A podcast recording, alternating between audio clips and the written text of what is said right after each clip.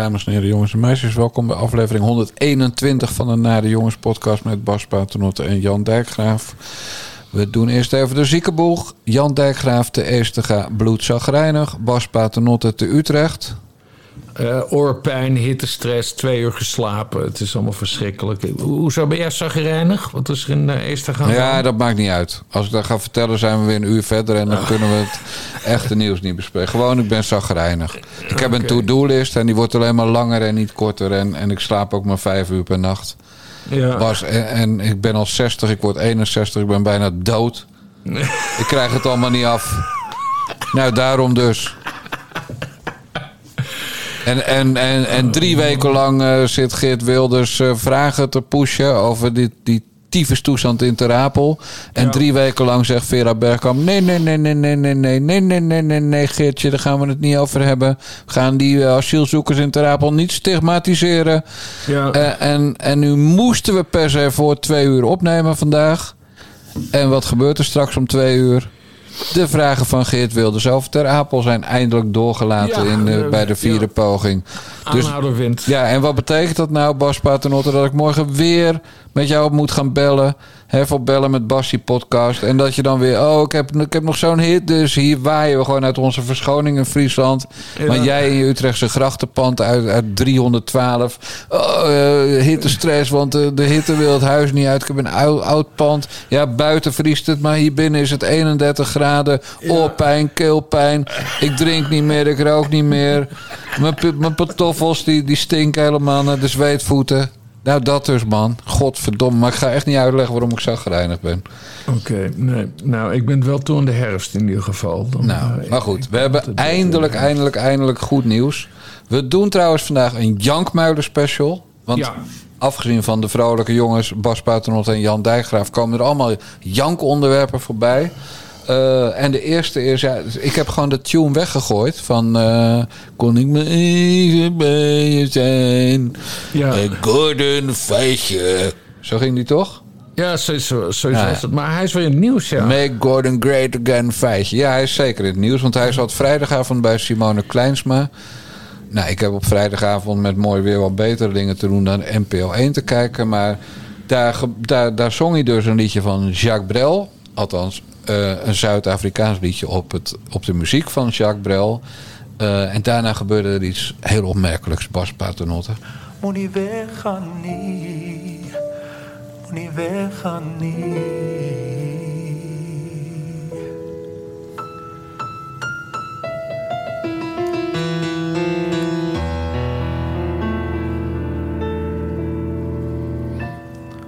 Zo min blij nou oor. Ik huil niet meer niet. Ik praat niet meer niet. Ik wil niet meer niet. Ik wil niet meer niet. Ik is niet meer niet. Ik praat niet meer niet. Is leeg, is leeg zonder jou. Maak mij die schaduw van jouw schaduw. Maak mij die echo van die woorden uit jouw mond. Van jouw voetstap op die grond. Moni Bejani. Moni Bejani. Moni Bejani. Moni Bejani.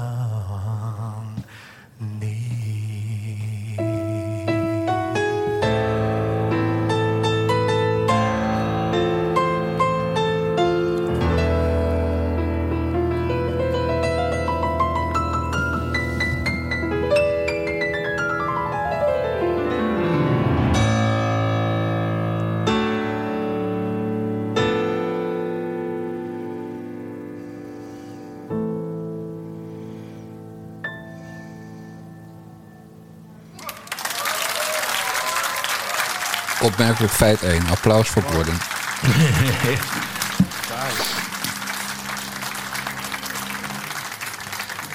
Je kan het nog hoor. Ja. Jeetje. En Bernd, geweldig. Chapeau. Harder applaus voor de pianist. Ja. Emotie, Ik hè? moet even bijkomen, ja. Sorry. Ja. Nu komt het. Ja. Wat, wat je net vertelde, raakt dat je dan? Of komt er dan nog meer naar boven? dat je weer...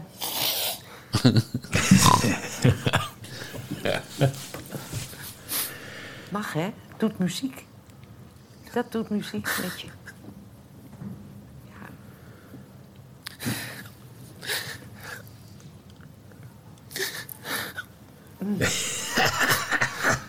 Oude jankman. Opmerkelijk feit 3. Nou, hoor je dat? Hij houdt zijn muil een minuut. Ja. We hebben nog nooit zo stil Alles gehoord. een beetje bij elkaar. Nou, ik denk dat het ook is omdat... dat ik het bijna gewoon ook niet meer durfde. Nee, dat, daarom zeg ik, je kan het nog. Omdat er zoveel negativiteit, weet je wel. Gooi het achter je. Ja. Je bent een geweldige zanger. Geweldige zanger.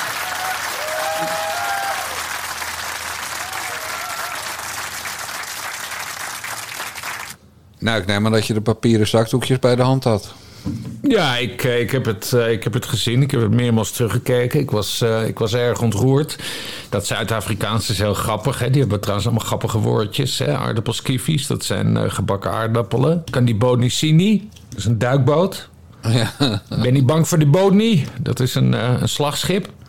Nee, geweldig, geweldig taaltje. Ik vond het trouwens super mooi gezongen ook. Ik vind dat Gordon gewoon een, een weer een plaat moet opnemen. Dat hij dan eh, alleen maar Zuid-Afrikaans. eh, of in het, in het Afrikaans gaat zingen. Dus niet zozeer Zuid-Afrikaanse liedjes, maar dat hij. eh, ja, weet ik veel, een liedje van Sinatra gaat, gaat omtalen naar het Afrikaans. En dat hij daar een hele plaat van opneemt. Ehm, vergeet je niet, hè? Hij is al heel lang gestopt met zingen in 2016. Maar dat was zijn eigen keuze. Hè? Hij doet nu alsof het hem is opgedrongen Door de negativiteit van de door de mensen. negativiteit. Maar hij is gewoon zelf gestopt in 2016. Nou ja, daarna is hij, eh, is hij eh, John de Mol gaan adviseren op het tv-vlak. en, eh. Nou, hier zie je maar van ja. ehm, die gozer die moet gewoon terug naar waar hij goed in is. En nou ja, dat is, dat is op de markt staan en liedjes zingen. En dat is volgens mij beter dan, dan zijn mislukte tv-project. Ja, nou ja, het tv-project heeft natuurlijk ook wel eens een goede tijd gehad. Maar goed, we- jij ging dit jaar, 2023, Gordon weer groot maken. Ja, nou, je ver- ziet dat en- dat nu langzamerhand gaat gebeuren. En vervolgens eh, is Gordon volledig in de goot eh, beland met, eh, met, met verloofde nummer 83. ja, Hè? Toen ging hij met trouwen en die had hem ten huwelijk gevraagd. Toen bleek hij dat weer zelf geanceneerd te hebben. Nou, eh, hij had nog een contract tot december bij Talpa. Dat advies, adviseurscontract van John de Mol. Maar daarnaast deed hij ook eigen programmaatjes. En het, een half jaar voor het contract eh, afliep, zeiden ze... nou, we, we gaan echt niks meer met je doen. De tyfus voor je, de groetjes. Nou, Gordon heeft John de Mol een, een kans op een nieuwe uitdaging geboden. Hè? Zo leg ik het, eh, zo leg ja, ik het uit. Hij, heeft, ja. hij, heeft, hij heeft John de Mol de vrijheid gegeven van John. Laat je niet door mij weerhouden. Ga verder. Zet je volgende stap in je, in je televisie-epos. Daar heel grootmoedig van, eh, van Gordon. Ja. Maar die Kleinsma ook, hè? Ze, moest echt, ze, ze zat echt te trekken gewoon. Ze, ze, die tranen moesten eruit van haar. Ja. Heel geestig. Terwijl, ja, Gordon jankt volgens mij al als hij, als een hondje ziet. Over hondjes gesproken, waar zijn die twee kutterlikkers van hem? Dat moet jij dan wel weten. Als... Ja, dat weet ik dus niet. Maar ik hoorde daar verhalen over. Hij had, van, die, van, die, van, die, van, die, van die... Met die platte neus. Van die doorgefokte uh, handtashondjes, ja. Ja, ja, ja. En die, die liet hij in, uh, in Dubai, zit hij geloof ik. Daar woont hij, weet jij dat? Ja, ik, ik test je maar hoor, of je nog een beetje op de hoogte bent Nee, van jouw is- project. Als het goed is, is hij, is, hij, is hij nu weer terug in Nederland. Nee, hij zit in Dubai dus. Maar die, Oh, is die, hij wel weer in Ja, Dubai? maar die Ja, kutterlikkertjes, die, die liet hij dan naar een, uh, een hondenpension met airco en zo bracht hij die. Ja, Want ja, hij was natuurlijk heel druk met zijn carrière. Nu blijkt wat die carrière was. Hij prevelt wat woordjes in het Zuid-Afrikaans. ja, Afrikaanse. Afrikaans. Afrikaans, ja. Sorry. Ja. Nou, nou goed. Hij prevelt wat woordjes in het Afrikaans. Ja. da- daarom moesten die hondjes dus in zo'n hele koude airco-omgeving. In plaats van liefdevol bij Gordon eh, en zijn verloofde Ja. van de dag in bed. Ja, nee, maar het, hij, moet, hij moet gewoon weer... Hij moet gewoon gaan zingen of zijn muil houden. Dat zijn, dat zijn geen andere smaken meer, eh, vrees ik. En eh, ik hoop dat hij gewoon weer gaat zingen. Dat is veel beter dan... hij, hij presenteert... Ik heb, nu, ik heb een heel klein stukje ervan gezien. Een soort uitvindersquiz. Ja, laatste, dat was de laatste klus, ja. Uitvindersprogramma. Ja, En de winnaar is een, is een bakje waarin je kwasten eh, goed houdt na gebruik. Wat trouwens een prima uitvinding is, hoor, want we lopen leeg op kwast, hè? Zeker eh, wij in oude huizen. Jij bent aan het schilderen nu, hè? Ik was aan het schilderen, ja. Ja. Maar, eh, ik heb vandaag, als ik vandaag ga schilderen, dan ga ik dingen die gewoon in, in de teerolie gezet moeten worden, die ga ik dan pimpelpaas schilderen. Zo, zo zaggerijnig ben ik. Ja. En dan, eh, en dan kan je niet meer terug. Want je krijgt die paarse verf er niet af als, terwijl de teerolie op moet. Nee, Tarolie om precies te zijn. tarolie. Tarolie. Ja. Maar eh, Bas, eh, ik heb sowieso een hekel aan mannen die op tv janken, eerlijk gezegd. Of die, die, die doen alsof ze heel erg geëmotioneerd zijn. Nu we het toch over Frans Timmermans hebben. Nu, we hebben hier wat eh, klimaatkritiek laten horen. Laten we er nu eens iemand bij nemen die u wel voluit steunt. Benjamin van Bunderen Robrechts, een jongen die eh, zijn vriendin Rosa verloor bij de overstromingen twee jaar geleden in Wallonië. En jullie kennen elkaar intussen en hebben samen... Rosa is een dochter van een collega van mij. Hè? Inderdaad, ja. En jullie hebben samen na die overstromingen iets kunnen verwezenlijken. We hebben hem eh, te pakken gekregen. Hallo, goedemorgen meneer Timmermans. Sinds Rosa stierf ben ik alles aan het doen om mensen te doen beseffen dat de klimaatcrisis om mensenlevens gaat. Daarom is 15 juli zo belangrijk. Ik geloof er echt in dat een jaarlijkse herdenkingsdag voor klimaatslachtoffers een call to action kan zijn. Een moment waar we over leeftijden en partijen heen samen kunnen reflecteren over wat we kunnen en moeten doen om te vermijden dat er ontelbaar meer mensen sterven. Hier in België, maar ook wereldwijd. Mensen die sterven omwille van onze inactie kunnen we eren door hun namen te noemen en te reflecteren over wat we nu concreet gaan doen. Om de toekomst van mijn generatie en de generaties na ons te beschermen. Ik ben heel blij dat meneer Timmermans zijn herdenkingsdagresolutie is goedgekeurd in het Europees Parlement met 74% van de stemmen. Ja, inderdaad, u zei het al, het is een verhaal dat mij na aan het hart ligt, dus die 15e juli ook. Omdat ik moet werken met de moeder van Rosa. En ik zie wat het betekent als je vijf... Ik, onze dochter heeft dezelfde leeftijd, onze jongste dochter. En het raakt me iedere keer weer als Ben er, eh, er iets over zegt.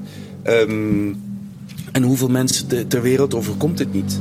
Eh, hoeveel mensen eh, sterven niet door droogte, eh, door de klimaatverandering, of door overstromingen, of door een moesson die twee maanden eerder komt en men er niet op voorbereid is.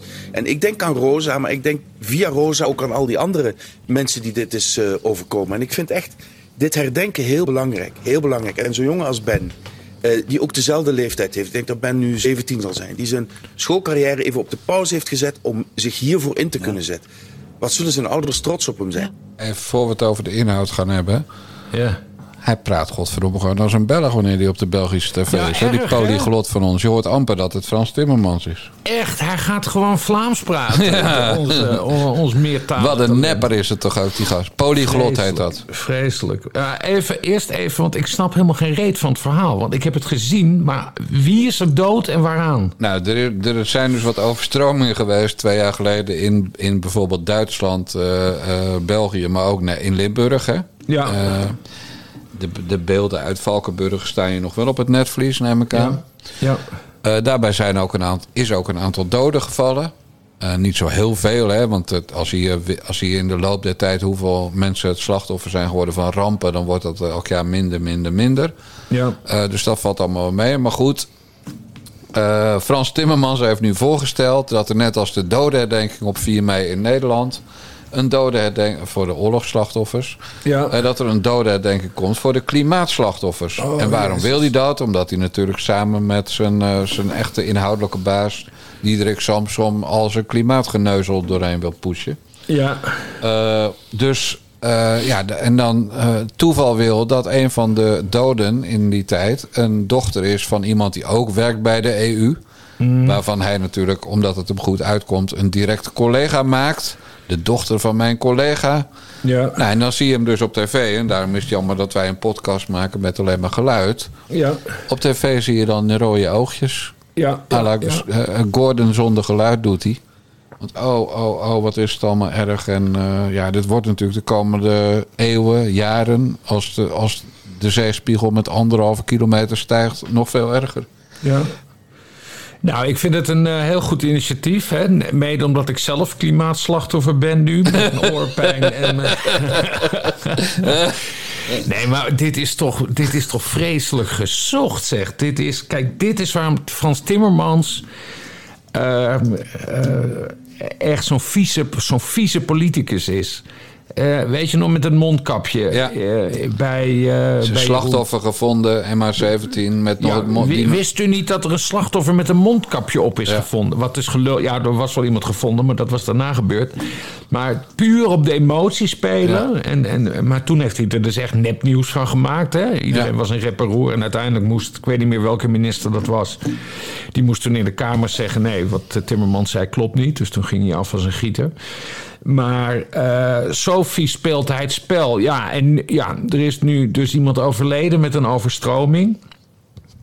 Allemaal heel groot drama hoor, begrijp me niet verkeerd. Maar om dat nou helemaal aan te grijpen voor je klimaatdoden herdenking toestand op de borst slaan actie. Nee, ik vind het is allemaal van een ongekende eh, pathetiek van die Timmer Frans. Het is, Het is gewoon Het een is- vieze, smerige ransaap. het is gewoon vies hè. Ja. Het is gewoon, het is, het is... Ik bedoel, ik wil me ook best wel zorgen maken. Of ik maak me ook best wel zorgen over, over het klimaat Mhm. en zo. Maar je moet niet met dit soort bullshit aankomen. Want hiermee strijk je mensen juist tegen de haren in. Ja. Van, van, ja, rot nou op Frans Timmermans met je overduidelijk pathetische gelul. Hiermee krijg je echt geen medestanders hoor. Nou ja, dat denk ik wel. D66ers, Volters, PvdA'ers, er al GroenLinksers. zo over denken inderdaad. Ja, maar nee, je, bedoel, trekt het- niemand over de streep. nee. Het, precies, het gaat, om de, het gaat om mensen zoals jij en ik. Dus niet dat wij nu naar de. McDonald's gaan met een eigen pan voor de patat. Omdat we anders het milieu belasten met een, met een kartonnen bakje. Krijgen we dat gelul nu ook, Toch? hè? Nee, dan gaan we dat niet. Maar Bas, ik, Nee. ik, ik research natuurlijk altijd als ik zo'n fragment voorbij zie komen. Ja, ja. En toen kwam ik toevallig een keer op, op een hele enge foute site. Geenstijl.nl. En daar zag ik dat er weer iemand garen gaat spinnen bij de wandaden van deze Frans Timmermans. ja. Markie Rutte. Want aan de geen stijllezers werd gevraagd... je moet Ja. met het mes op de keel kiezen... wie wordt onze volgende premier. En er zijn maar twee opties. Fransje Timmermans, hè, waar GroenLinks PvdA best eens mee zou kunnen komen... Ja, als die kansen ziet. Of Mark Rutte.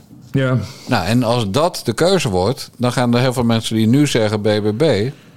die gaan dan toch denken... nou, als Timmermans de grootste wordt... krijgt hij het initiatief. Misschien moeten we toch maar weer voor de VVD gaan. Ja, vaak Mark. Mark, Mark wint op alle fronten. Dat, eh, dat blijkt maar weer. Dankzij Dat, eh, Frans Timmermans... aan wie wij allemaal zo'n hekel hebben. Ja, ja. Maar kun je nagaan dat mensen dus een grotere hekel hebben aan Frans Timmermans dan aan Mark Rutte. Nou, dat Ja, zegt wel wat, Dat hoor. zegt heel veel. Over hekel aangesproken. Die PvdA-mevrouw die vorige week in Friesland... op maandagavond akkoord ging met het eh, coalitieakkoord voor gedeputeerde staten. Mm. En dinsdagochtend eh, afhaakte. Weet je dat nog? Ja, ja. Die heeft zich ziek gemeld. Oh, Die is overspannen. tering. Dus dat betekent eigenlijk, denk ik dan... Kijk, er is iets gebeurd in die maandagnacht. Ja, De, de nacht van maandag op dinsdag. Dus er lag een akkoord. BBB, PvdA, VVD en nog een partij. Keurig akkoord, niks aan het handje. Die mevrouw van de PvdA zet daar haar handtekening onder. Maar blijkbaar stond ze al onder hoogspanning. Dan, dan de volgende ochtend stuurt ze een appje. Nou weet je, ik, ik trek me toch terug. Over die nacht van maandag op dinsdag lezen we bij de bekende eh helden-reporter en WNL-gezicht Jaap Stalenburg. Lezen we dat hij een hele korte nacht heeft gehad. ja. En die is nummer, was nummer drie op de kandidaatlijst van de PvdA voor de provinciale staten. Ja, Dus er is met die mevrouw die lijsttrekker was en onderhandelaar van de PvdA iets ernstigs gebeurd in die nacht. Namelijk, ze is bewerkt terwijl ze al niet helemaal meer fris in haar hoofd was. Want, Ja. want ze overspannen. Eh, door Jaapie Stalenburg. Jaap en nu hebben we in Stalenburg, Friesland dus geen... Kijk, je weet dat ik een oude PvdA-jongen ben. Maar nu gaan ze in Friesland dus met de VVD of de FNP verder. De Ja. andere partijen. ja. Dus zeg maar, mijn oude liefde PvdA samen met mijn nieuwe liefde BBB... dat zag ik helemaal zitten hier in Friesland. Ja, Dat is dus doordat eentje overspannen heeft zitten onderhandelen... en zich heeft laten overhalen door Jaapie Stalenburg... is dat niet doorgegaan. Maar ja. goed, Nee, Jaap Stallenburg heeft dat eh, gedaan in opdracht van zijn vriend Mark Rutte... met wie die eh, lekker rondjes vaart over de Amsterdamse grachten. in het bootje van Jan Driessen. In het bootje van Jan Driessen. Ja, de mannetjesmaker van eh, de VVD... Ja. en een bekend WNL-gezicht. Ja. En zo zijn we weer bij Bert Huisjes... Die de ene dag roept dat op één geen toekomst meer heeft. En dan na één uitzending van op één, waarin EO en WNL samen Rusland bespreken. Opeens gaat lopen twitteren hoe geweldig de toekomst van op één eruit ziet. Nu ze één keer marktaandeel 34% hebben Ja. gehaald. Alles is ook- de schuld van bedhuisjes. Alles is de schuld van Bert Huisjes inderdaad. Het is wel een hele, hele tour om, om eh, uit te komen bij, eh, bij Friesland. Als het eigenlijk gaat om wat een vieze smerige ranzaap Nederland heeft afgevaardigd naar de Europese Commissie, Bas Paternotte. Ja. Mijn excuses. Maar ik, ik ben gewoon echt zo zagrijnig hiervan. Dat, dat de PvdA in Friesland niet meedoet. Maar dat is het ook niet hoor waarom ik zagrijnig ben. Maar daar ben ik ook zagrijnig om. Bas Paternotte. Jan Dijkgraaf is ongesteld, dames en heren. Nou, als ik, als ik een vrouw was, hè, een, een vagina-bezitter, dan, eh, ja, dan zou ik inderdaad ongesteld zijn nu. Dan, Ja. dan, dan liep er bloed langs de binnenkant van mijn benen naar beneden. Bij Oh, god. Oh, Zo gaat dat toch? Ja, nee, maar ik heb het... Zie je nu... Nee. Oh, je bent een beelddenker opeens. Ja, ik ben een beelddenker, Dijkgraaf. Nou, Dit oké. Dan gaan we nu naar een commissiezaaltje van de Tweede Kamer. Waar het woord is aan eh, mevrouw Renske Leijten. Voorzitter. Ehm, welke extreme opvatting wie dan ook heeft. eh, het is niet aan een geheime dienst om die ehm, te betitelen als staatsgevaarlijk of niet. Hoezeer ehm, ik niet geloof eh, dat er een elite is die eh, eh, als plan heeft mensen te onderdrukken, slaaf te maken of te vermoorden. Er zijn gewoon heel recent dingen boven tafel gekomen waarin mensen onderdrukt zijn, waarin de ergste dingen zijn gebeurd in gezinnen.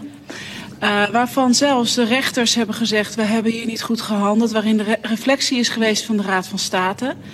En waarin de overheid op dit moment faalt om dat recht te zetten. En op het moment dat je dan een campagne begint als AIVD van let op, er zijn 100.000 mensen, misschien wel 200.000 mensen in onze samenleving en die zijn onze vijand. En dat komt door kritiek op de overheid. Nee hoor, nee hoor, nee misschien bedoelen we dat niet. Dan horen mensen dat ze dat wel worden bedoeld. En daar gaat het mij om, eh, voorzitter. Dat de IVD hier zegt wat niet kan. Kijk, als mensen gaan bedreigen, als mensen zorgen dat het onveilig is, dan hoor je daar bovenop te zitten, hoor je dat op te sporen voor de rechter te brengen, die daar dan wat aan doet. Maar als je mensen gaat waarschuwen voor een groep in de bevolking die kritiek heeft op de overheid, dan denken mensen al heel snel: ah, die groepen die kennen we.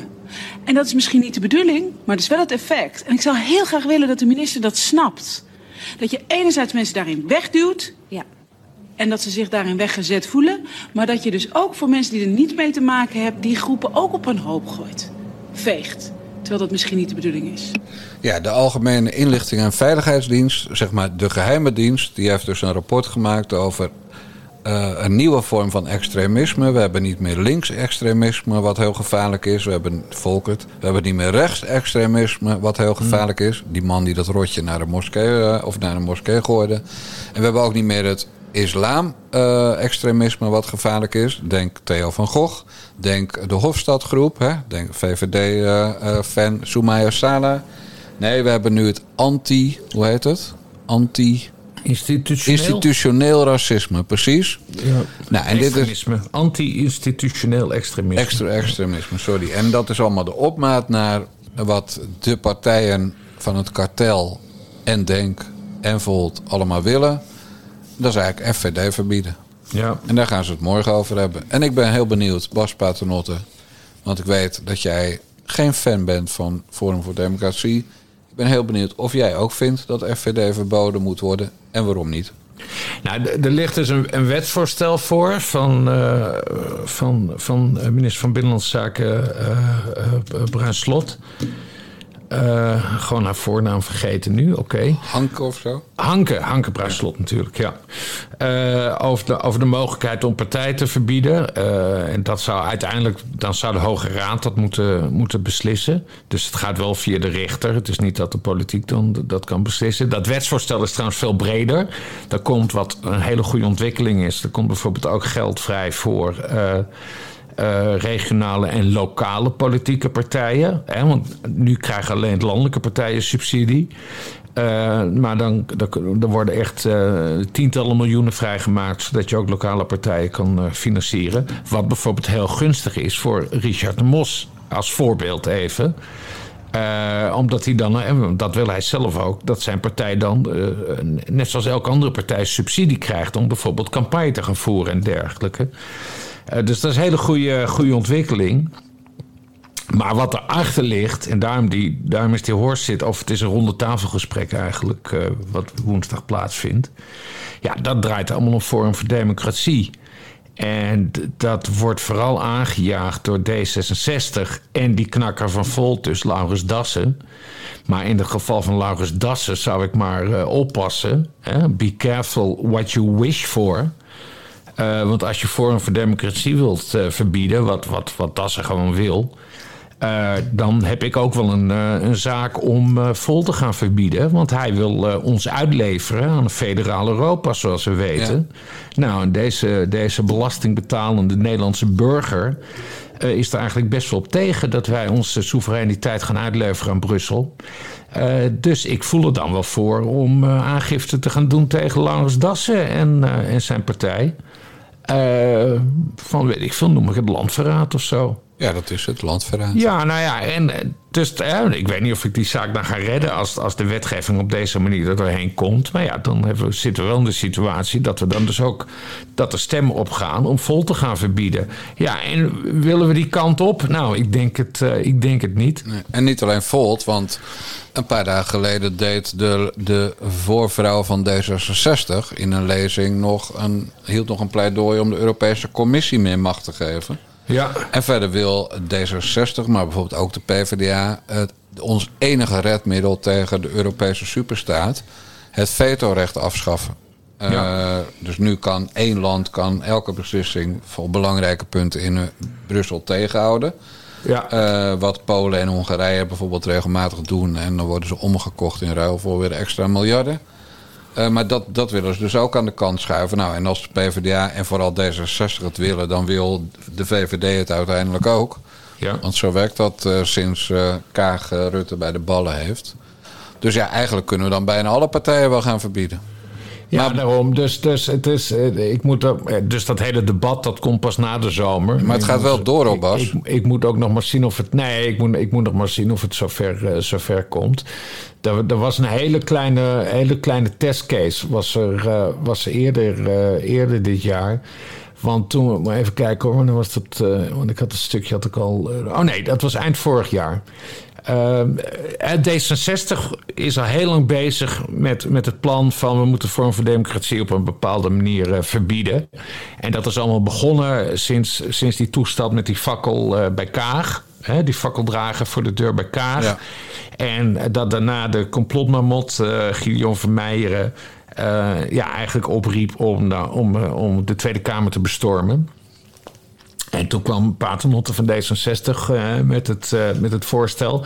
Dat het, je, hebt een, je hebt een wet uh, om, om, om hoe heet dat, criminele motorbendes te, te aan te pakken. Artikel 137. Nou, precies. En hij wilde, hij wilde met een hele kleine aanpassing...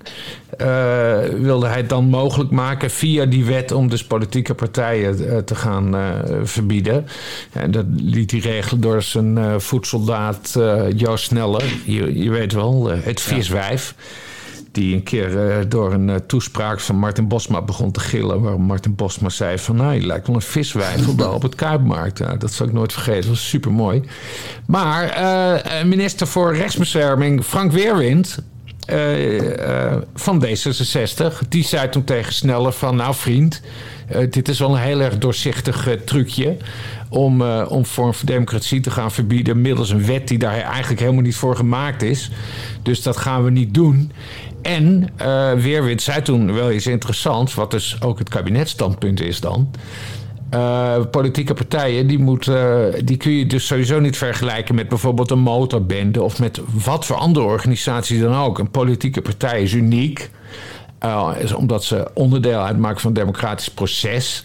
En dan moet je in de maatschappij meer, en dat is een quote, meer ruimte kunnen nemen om je standpunt te kunnen uitdragen. Ja. Nou ja, dat vind ik een, heel helder. Terecht punt. De vraag is nu dus, hoe gaat dat, dat vertaald worden in deze wet? Nou, dat, dat weten we nog niet 100 procent. Uh, maar dus ik denk niet dat het, hoe heet het, dat het, dat het zo heet gegeten zal worden als nu, nu voorgesteld. En zoals D66 het wil. En ik zou me ook niet kunnen voorstellen dat partijen zichzelf zo willen beknotten. Want dat zou echt een grof schandaal zijn. En, mijn stokpaardje, ze maken Vorm voor Democratie nu weer veel groter dan het is. Want nu, nu worden zelfs de nare jongens, hè, wij als genuanceerde, bedachtzame kerels, De, worden midden, nu mid- de gedwongen. vlees geworden middenpersonen. De- precies. Wij Ja. worden nu gedwongen om het op te moeten nemen voor Vorm voor Democratie. Ja, ik zit er ook niet op te wachten. Nee. Nou ja, goed, dat- die kant, die kant word je dan wel eh, op, op, Ja. op, opgeduwd. Juist door eh, die lange tenen van D66 en, eh, en Volt. Ja, Dus maar- ze, maken, ze maken vorm alleen maar groter. En, eh, ja, en als, je, als je vorm gaat verbieden, ja, dan, dan, dan ben ik tegen. Je moet helemaal geen politieke partij. Je moet, je moet vertrouwen hebben in de democratie. En dat je, dat je, dat je als, als, hè, als democratisch stelsel. Dat je er vertrouwen in hebt dat Forum niet zo groot wordt dat ze de dienst gaan uitmaken. Nou ja, en dat, dat gaat ook niet gebeuren, omdat ze knettergek zijn bij Forum voor Democratie. En, en ze geloven dat de aarde plat is en dat we niet naar de maan zijn geweest. En ik acht de kans heel klein dat Forum voor Democratie ooit nog een keer waar dan ook gaat regeren. Of het nou een gemeenteraad is, of in een provincie of landelijk. Wat is trouwens jouw mailadres? Dat geef, gooi ik nooit in de openbaar. Ja, maar nu wel. Want, want anders krijg ik weer al die mailtjes van mensen die zeggen dat ik even naar YouTube moet gaan om te zien dat de aarde inderdaad plat is. En wat zei je nog meer? Je had nog zo'n complot.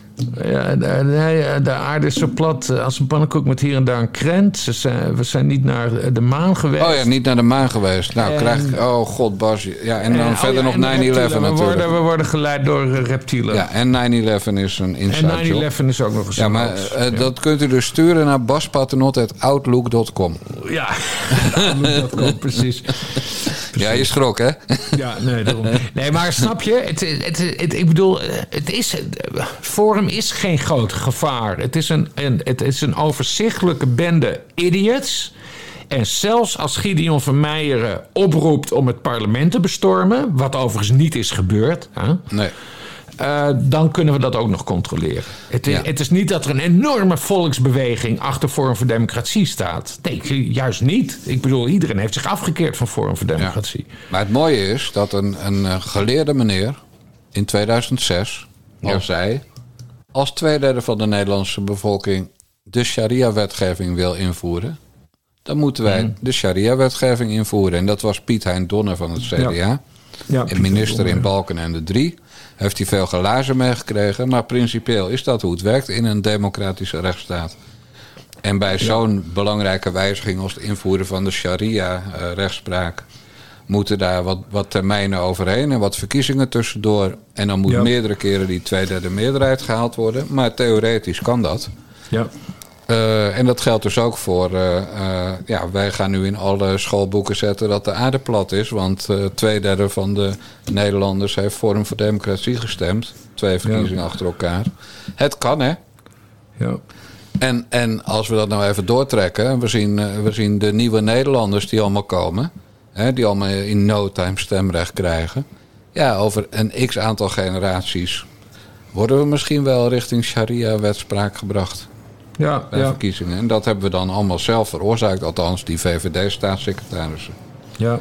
en Volt. Dus ik, eh, ik, ik vind het, het is heel simpel. Als je, als je niet tegen FVD kan, of tegen Denk, of nou, we hebben ook een, een moslim, eh, eh, hoe heet dat?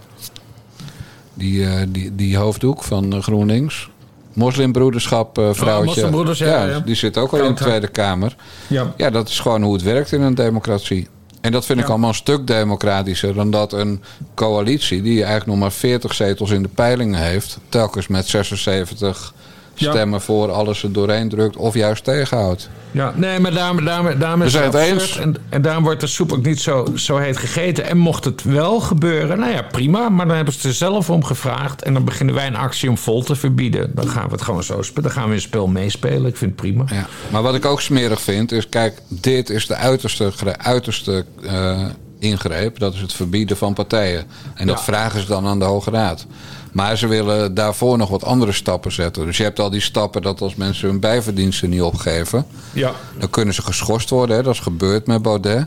Ja. Maar er zijn heel veel andere Kamerleden die hun bijverdiensten ook niet opgeven. Ik geloof meer dan 30. En die worden allemaal niet geschorst. En, dat, Nee. en die smerigheid, eh, die hebben ze al uitgehaald. Maar ze willen bijvoorbeeld ook in plaats van de partijen verbieden... subsidie aan partijen gaan intrekken. Ja. Nou, wie gaat daar dan over? Wie gaat dat dan beslissen? Ja. Nou ja, kijk, kijk dat, dat- eigenlijk zijn dit twee- eh, twee gescheiden onderwerpen. Eh, want over Kamerleden die niet alles opgeven, dat is echt aan de Tweede Kamer. Een subsidie is, is, is, is wel een, eh, een, een landelijk onderwerp hè, waar je wetgeving voor nodig hebt. Eh, en wat ik bijvoorbeeld een hele goede ontwikkeling vind, is dat er nu regeling is dat, eh, eh, dat partijen. Hoe zat het er weer? D66 had een miljoen euro gekregen van die Ja. techjongen. En uiteindelijk, onder dwang van de rest, wil D66 nu toch wel dat, dat daar beter op wordt gelet en dergelijke. Dus ik vind het helemaal niet erg dat er wordt gekeken naar financiering en zo. En dat moet je ook goed in de gaten houden, want je wil ook helemaal geen buitenlands geld. eh, Hè? Je wil helemaal geen geld van George Soros in, eh Nee, maar dat, verkiezingen dat hebben. krijgt. Ja. Nou ja, precies. Maar daar ben ik dus heel erg op, op tegen. Dus, dus ik vind dat op zich wel goed dat we kijken naar, naar, naar, naar, naar financiering. Dus Er is maar één partij die niet aan de subsidietiet hangt. Hè? Die geen belastinggeld misbruikt voor politieke campagnes. En dat is de partij zonder leden, de PVV. dat is de PVV, ja. Omdat Ja. ze niet... eh, Heel, dat dus- vind ik heel integer van Wilders dat hij daarvoor Ja. gekozen heeft. Hij had ook gewoon een ledenpartij kunnen optuigen. Hè, zoals Forum. Nou ja, goed, het probleem van Wilders is wel dat hij eh, een paar keer in ieder geval aantoonbaar eh, heeft hij. Eén seconde hoor. Ja, heeft hij, aan- heeft hij aantoonbaar buitenlands geld eh, aangenomen. Eh, wat hij, waar die nu ook mee, mee gestopt is. In de zin van als het. eh, hè, dat was twee jaar geleden. Toen, toen schonk iemand 50.000 euro aan de PVV, meen ik. Maar het was niet helemaal duidelijk waar dat vandaan kwam. En toen heeft Wilders gezegd: Nou, dat wil ik niet, dat stort ik gewoon terug. Toen Ja. hebben ze dus dat bedrag teruggestort. Dus dat, dat, was, dat vond ik heel erg goed van, eh, van, eh, van Wilders. Ik hoor geen probleem bij Wilders. Eh, Dus nee, precies. En, maar ik ben niet tegen subsidie voor politieke partijen. Hè? Ik, ik vind dat juist goed. Ook om te voorkomen dat Richard de Mos bijvoorbeeld in de problemen komt. Ja, maar die heeft geen subsidie. Nee, daarom. Nee, maar Nee, maar daarom, daarom, hè, daarom is hij in de problemen gekomen. Omdat je dan, je moet je dan, dan wordt het een beetje Amerika. Dat je nog bezig moet gehouden met fondsenwerving en zo. Dat weet je toch helemaal Nu je niet als toch helemaal aan het afdwalen bent, Ja. Bas Paternotte. Weet je Ja. wie gisteren ook eh, automatisch een afschrijving van eh, Forum voor Democratie contributie in de bus kreeg? Ja, Henk Olte. Ja, Ja. lachen toch. Ja, maar echt. Wat Dat, is dat, je, die- dat je niet eens gewoon eh, je lidmaatschap kan opzeggen. Dan ben Nee, je maar toch sukkel. Want hij, hij, zegt, hij zegt nu, eh, eh, ik ben nog vier jaar weg. Ja. En ze schrijven nog steeds met lidmaatschap geld af. Ja, gast, je, je, je was zelf de penningmeester van Ja. Forum. Je kijkt toch wel eens op je eigen rekening. Dus er is nu al vier jaar achter elkaar geld van je rekening afgeschreven zonder dat je het door hebt. Dan ben je toch niet... Ja, nee, echt. Van een partij waar je een hekel aan hebt. Oh, wat een vermoeiende man is die Henk Otte. Ja. Blij dat hij uit de Kamer is, maar dan blijft hij dooremmeren. Dat is zo blijft ook gewoon twitteren, ja. Ja. Maar goed, wat bij Henk Otte gebeurt, gebeurt natuurlijk bij veel meer mensen. Bij alle partijen ook. Ik bedoel, al die PvdA-bejaarden en die CDA-bejaarden... die kijken Ja. waarschijnlijk ook niet elke keer op hun rekening... met nou, nu stop ik met CDA-sponsoren. Ja, nou, ik heb het bij mezelf eh, meteen gecontroleerd. Hè, want ik ben één jaar lid geweest van Forum. Ja. En eh, eh, ja, daarna is er, is maar één keer iets afgeschreven. En daarna nooit meer. Maar misschien hebben ze me er wel uitgegooid hoor. Dat kan Dat denk ben je als lid. dat ben. Je weet dat we bij Geen Pijl toen, hè, dat mislukte experiment... Mhm. hebben we ook één lid gerooieerd, hè? Oh, wie was dat? Nou, we hebben het hem nooit officieel gemeld. Nou, we hebben één lid, hebben we, wat, wat hield het in? Ja, die kregen mailtjes. Mhm. Maar één lid kreeg op een bepaald moment geen mailtjes meer... omdat we hem gerooieerd hebben. Eruit Oké. geflikkerd, zeg. Uit de mailinglijst geflikkerd, kan je ook zeggen. Chris Alberts. ja, echt? Ja, geen grap. ja, leuk. en dat onthul je nu in de... Eigenlijk is dat wel... Ja, het is natuurlijk geen nieuws, maar... eh, Oké. Maar we hebben Chris Alberts toen inderdaad eh, van alle lijsten afgehaald. Oh, wat erg. Waarom dan? Omdat hij kritisch Omdat hij. Chris Alberts is. Nee, kritisch. Hou nou toch op, man. Dat heeft, dat helemaal niet omdat hij kritisch is. Gewoon omdat we het een lul vonden. Oké. Ja, dat is toch reden genoeg, of niet? We- we- Ja, nee, eh, volgens mij mag een politieke partij iedereen royeren die Ja. ze willen. Dus dat is geen enkel probleem. Nou, grappig. Ik vind het grappig. Het is nieuws hoor. Ik vind het wel nieuws. Nou ja, voor, maar- voor een heel klein... Ja, heel select groepje, namelijk voor jou en Chris groepje Alberts. van 15 man. Maar het is wel grappig. Ik weet niet of Bart Nijman nu boos op me wordt nu ik dit onthuld heb. Maar eh, nee, dat, dat, was een van de hoogtepuntjes van die vier maanden geen pijl. Ja, Dat we gewoon, dat we gewoon eh, dat, dat Chris Alberts dacht dat hij lid was. ja. Maar wij wisten wel beter. Nou, dat vond ik wel geinig. Nee hoor. Dat hij gerouilleerd was. Ja. Nee, ik ben toch wel eens een kut bij vandaag. Dus eh, eh, ga- Nee, ik vind het grappig nieuws. Het is leuk. Grappig. Ja. Oké, eh, over huilie huilie, jankmuilen gesproken. Jij hebt een hekel aan een bepaalde groep mensen in deze maatschappij... die zorgen dat jij elke dag eh, bij Albert Heijn... tussen het binnenkomen en het kapot trappen van het hekje bij de uitgang... je eten en je drinken kan kopen. Je karnemelk, je yoghurtje, je brood, je, je, je havermout... alle groenten, al het fruit, omdat je nu gezond leeft. Dat kan je allemaal kopen dankzij de boeren. En toch loop je de boeren altijd te besje... Nou, dit is wat gisteren de boeren zeiden over aanstaande We donderdag. gaan eh, zoveel mogelijk boeren vragen om naar, naar eh, het Tweede Kamergebouw te komen. Om daar eh, te protesteren. Ten eerste tegen de inhoud van het concept landbouwakkoord. Maar vooral is onze eis dat dit kabinet op moet stappen. Komende donderdag dan moet de stekker eh, uit het kabinet getrokken worden. Want eh, ja, het hele CDA is ontevreden. Eh, wij zijn ook allemaal ontevreden. Iedereen weet gewoon, ja, de CDA dat gaat gewoon terug naar nul zetels de komende donderdag. Of ze worden gehaald van het platteland. Dus Ja, de stekker eruit gaat natuurlijk niet gebeuren donderdag. Nou, dat denk ik van wel. Waarom? Ik denk dat de druk nog aardig opgevoerd gaat worden. Op welke manier? Politiek of qua jullie? Van ons, eh, qua acties en eh, ook politiek, ja. Mensen willen natuurlijk wel weten van kan ik met de auto nog de weg op of wordt het eh, een chaos? Ja, dat ligt een beetje aan hoeveel mensen er komen natuurlijk. Maar enfin, ik denk dat mensen eraan moeten wennen dat ze een ander vervoermiddel moeten zoeken. Want Extinction Rebellion wil straks iedere dag de snelweg blokkeren. Dus volgens mij is één dag boerenactie eh, wat dat betreft eh, heel gewoon. Het zal wel een trekkeractie worden in ieder geval. Met zoveel mogelijk mensen naar Den Haag. Ja, ja, ja, ja. En uit het hele land of een groepje? Nee, heel land, ja. Een wordt breed opgeroepen, ook in andere eh, social media groepen. Dus eh, het begint zich nou als een olievlek te verspreiden, zeg maar. Nou, we zien nu aan de uitspraken van minister Adema dat dat eh, vertrouwen in ieder geval eh, eh, totaal niet hersteld wordt. Als je een concept landbouwakkoord hebt wat is afgekeurd om de inhoud en de minister zegt, nou ik ga er toch lekker mee door, dan moet hij er niet op rekenen dat iemand hem nog in deze periode vertrouwt. Wordt dus eigenlijk niet alleen een hete donderdag, maar misschien wel een hete zomer. Die kant zit er heel dik in. Ja, het grappig trouwens dat Pieter Omzicht een uur geleden op Twitter onthulde dat, in, dat het landbouwakkoord deels gefinancierd had moeten worden. Met een verhoging van de prijs van een litertje melk met 26 eurocent. In de tijd Oh. waarin inflatie en, en, en zo eh, volgens het kabinet allemaal gelul is. Ja, gaan ze de melk, wilden, wilden ze de melk ook nog duurder maken? Ja, melk werd net als Coca-Cola een, eh, een product eh, eh, qua belasting. Dus Ja. ja, ja gewoon hup, even. En om zich ontdekte dat in bijlage 83 sub, sub 320. Ja, zo is maar Omtzigt. Top Dat, is dat natuurlijk. Maar die, die, die verheugt zich nu opeens heel erg op het debat van aanstaande donderdag bij het Ja. landbouwakkoord. Nou, zal ik maar zeggen wat er met die boeren gaat gebeuren? Nou. Burgemeester Jan van Zanen van Utrecht die gaat voor donderdag bekendmaken dat trekkers in Den Haag niet welkom zijn, behalve twee of drie op het Malieveld. Zeg maar al voor de, voor de plaatjes van de omroepen.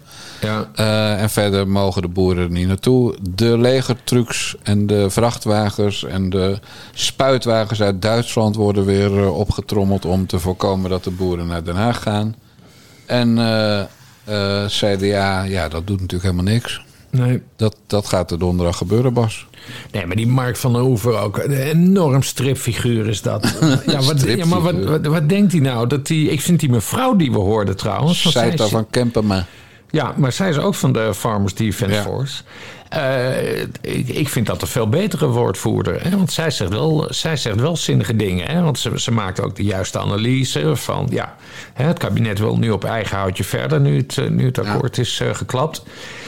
En verder komt ze met een hele goede vergelijking van... nou ja, eh, hallo, wij, wij komen maar één dagje rotzooi trappen. Extinction Rebellion wil dat een maand lang iedere dag gaan doen...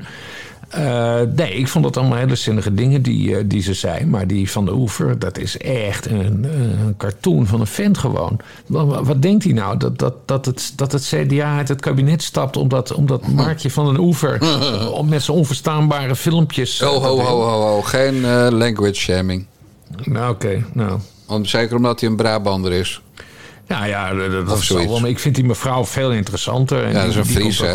Die komt ook, is ze Fries? Ja, natuurlijk. Oh, dan ben ik helemaal voor. Seita van, of Sita of van Kijmpema. Ja. Van Kijmpema. Dat is Frieser eh, bestaande namen, baas niet. Haast niet, Nou, Bas. hartstikke mooi. Hartstikke mooi. Eh, maar jij bent... Dus als zij dingen vraagt, dan ben je opeens wel voor acties. En als, de- als een, iemand met een beetje onverstaanbaar Brabants accent dingen vraagt... dan vind je het allemaal schorremorrie. Nee, maar het, Of is het omdat de- ze vrouw nee, is? Die van de Oever die zit ook de hele tijd een beetje te dreigen. Hè? Want, want hij is inmiddels slim genoeg, maar hij zit tegen het opruimen aan. Hè? Met zijn met zijn hardere acties en zijn, en zijn optoeren en dergelijke. Van ja, wat wil, je, wat wil je nou eigenlijk zeggen? Ik bedoel, wil je Kamerleden op de bek gaan slaan, Mark van de Oever? Dan moet je dat gewoon zeggen. Maar niet met allemaal van die, van die vage halve boodschappen komen. Daar heb ik echt... Ja, daar heb ik een vreselijke hekel aan. Zeg gewoon wat je van plan bent. Wil je de stad platleggen? Wil je Den Haag platleggen? Nou prima, ga, ga Den Haag platleggen als je dat heel graag wilt. Ik wil dat ene boerenprotest. Eh, wanneer was dat? Waar jij nog een bijdrage afgang, aan ja. Eh, wanneer was dat? Ik weet niet meer, joh. Ik, eh, ik zat in Portugal. Was dat in maart? Of, eh, Ja, begin dit jaar was dat. Dat vond ik een prima protest. Daar was, daar was, ook, daar was ook helemaal geen, geen. Ja, behalve dan één. één dat was helemaal geen. Dat gekke wijf, ja. En Nee, maar één, ja, dat gekke wijf en, een- en, een- en een gast die een hek eruit had gereden. Maar dat was, dat was Ja, daar kan jij moeilijk wat van zeggen. Ja, nee, precies. Ja, daar heb ik ook een eh, geschiedenis mee. Ja. Nee, maar daar, kijk, dat vond ik een prima demonstratie. En, eh, en je, maar je mag ook een beetje angst in die harten jagen. Ja, daar mochten maar hoor. twee Van- trekkers bij zijn. ja, nee, maar je mag voor mij ook wel angst in die harten jagen. In de zin van we gaan optoeren en we komen met trekkers. Maar eh, je, moet wel duidelijk zijn. En hij laat het in het midden. Hij, hij wekt echt een beetje de indruk dat mensen fysiek moeten oppassen. Nou, daar heb ik dus een broertje dood aan. Geef mij die Friese mevrouw dan maar. Daar, heb ik, eh, daar luister ik veel liever naar. Ja, maar ze zijn het met elkaar eens, hè, die twee. Ja, dat is prima. Maar het gaat er toch ook om hoe je de boodschap brengt. En ik, dan heb ik meer vertrouwen in die mevrouw dan in een stripfiguur eigenlijk. Stripfiguur ook. Ja, en ik ben erg voor diversiteit, zoals je weet. Waarom moet het altijd een man zijn die, eh, die, de, boer, die de boeren moet vertegenwoordigen? Laat Ja. het gewoon een vrouw zijn. Sjaak van der Tak hadden ze dus ook beter Kim Holland voor kunnen sturen. Ja, maar Sjaak van de Tak, dat is ook een hele bizarre vogel? Ja, maar ik moet eerlijk zeggen, ik heb Sjaak van der Tak diverse keren afgezeken en gezegd, het blijft, er staat ook in zijn profiel overal, CDA-politicus. Ja. Ik had niet gedacht dat Sjaak van der Tak degene zou zijn die de stekker eruit zou trekken, eerlijk gezegd. Dus dan valt me alles van, van hem mee dat hij wel opkomt voor de belangen van de boeren... in plaats van dat hij toch weer een, eh een lakai van de macht is. Dus eh, mijn excuses Ja, nog aan Sjaak van Sjaak van der Tak is geen bange man. Want eh, hij, hij was ook degene die eh, in, in Rotterdam met Fortuyn is gaan samenwerken. Ja. Hij heeft, Ja, en, heeft Pim Fortuyn heeft hij geaccepteerd als factor van politiek belang in, in Rotterdam. Ja. En ze dachten dat door zijn zoon burgemeester van Barneveld te maken, eerder dit jaar, Mhm. dachten ze, nou, ze kopen, we hoeven het Sjaak niet uit te leggen dat dat voor wat hoort wat kwestietje is. Ja. Maar Sjaak heeft die dacht, nou, ze hebben me niet uitgelegd dat er een voor wat hoort wat dingetje is met mijn zoon in Barneveld. Ik, eh, ik, ik ga gewoon lekker scheid eraan hebben. Dat, Ja. ze, eh, dat ze die jongen die ba- dat baantje hebben gegeven. Ja, nee, maar dat doet Jacques van der Tak heel goed. En, en, en waar, eh, waar die Mark van der Oever wel gelijk in heeft... is de rol van het CDA. En dat hebben we hier meermaals besproken. Hè, Wopke Hoekstra die heeft het kabinet in zekere zin bij de ballen... eh, Op dit onderwerp, omdat hij kan bepalen van wij gaan het regeerakkoord openbreken. Om te praten over die stikstof. Nou, hij heeft dus nu gezegd vorige week gaan we, niet, eh, gaan we voorlopig niet doen. Eh, dat, dat vind ik jammer, want hij heeft echt de sleutel in handen. En, en volgens mij hebben we dat meermaals gezegd. Gewoon, Wopke die moet gewoon nu het kabinet laten vallen. En daar geef ik, eh, daar geef ik die, die, die Mark van der Oever gelijk in. Daar geef ik van de Oever wel gelijk in. ja. Maar, wie, zit, maar Wopke Hoekstra zit niet achter de tafel donderdag. Dus hoezo zou het CDA het kabinet dan laten, kunnen laten vallen? Ja, alles kan. Maar dus de intentie van, eh, van de vier coalitiepartijen is toch gewoon weer even twee rondjes debat overleven? Ja, nee, ja, daarom. Ja. Er, gaat, er, gaat, er gaat helemaal niks, er gaat helemaal niks spannends gebeuren. Absoluut niet. Nee, Dus je gaat niet kijken. Jawel, ik ga wel kijken, want, want de oppositie die gaat er natuurlijk garen bij spinnen. En eh, nee, natuurlijk ga ik, eh, ga kijken, maar het, het, er komt niet een hele spannende uitkomst of zo. Het CDA gaat nu niet opeens wel het, het regeerakkoord openbreken vanwege... Nee, want ze hebben het standpunt al duidelijk gemaakt van nou, hè, het landbouwakkoord is geklapt, dus nu gaan we gewoon wachten. Ja. Vakantie begint 7 juli, hè? Ja, Van de Tweede ja. Kamer. Dus het is over een week gewoon, hè?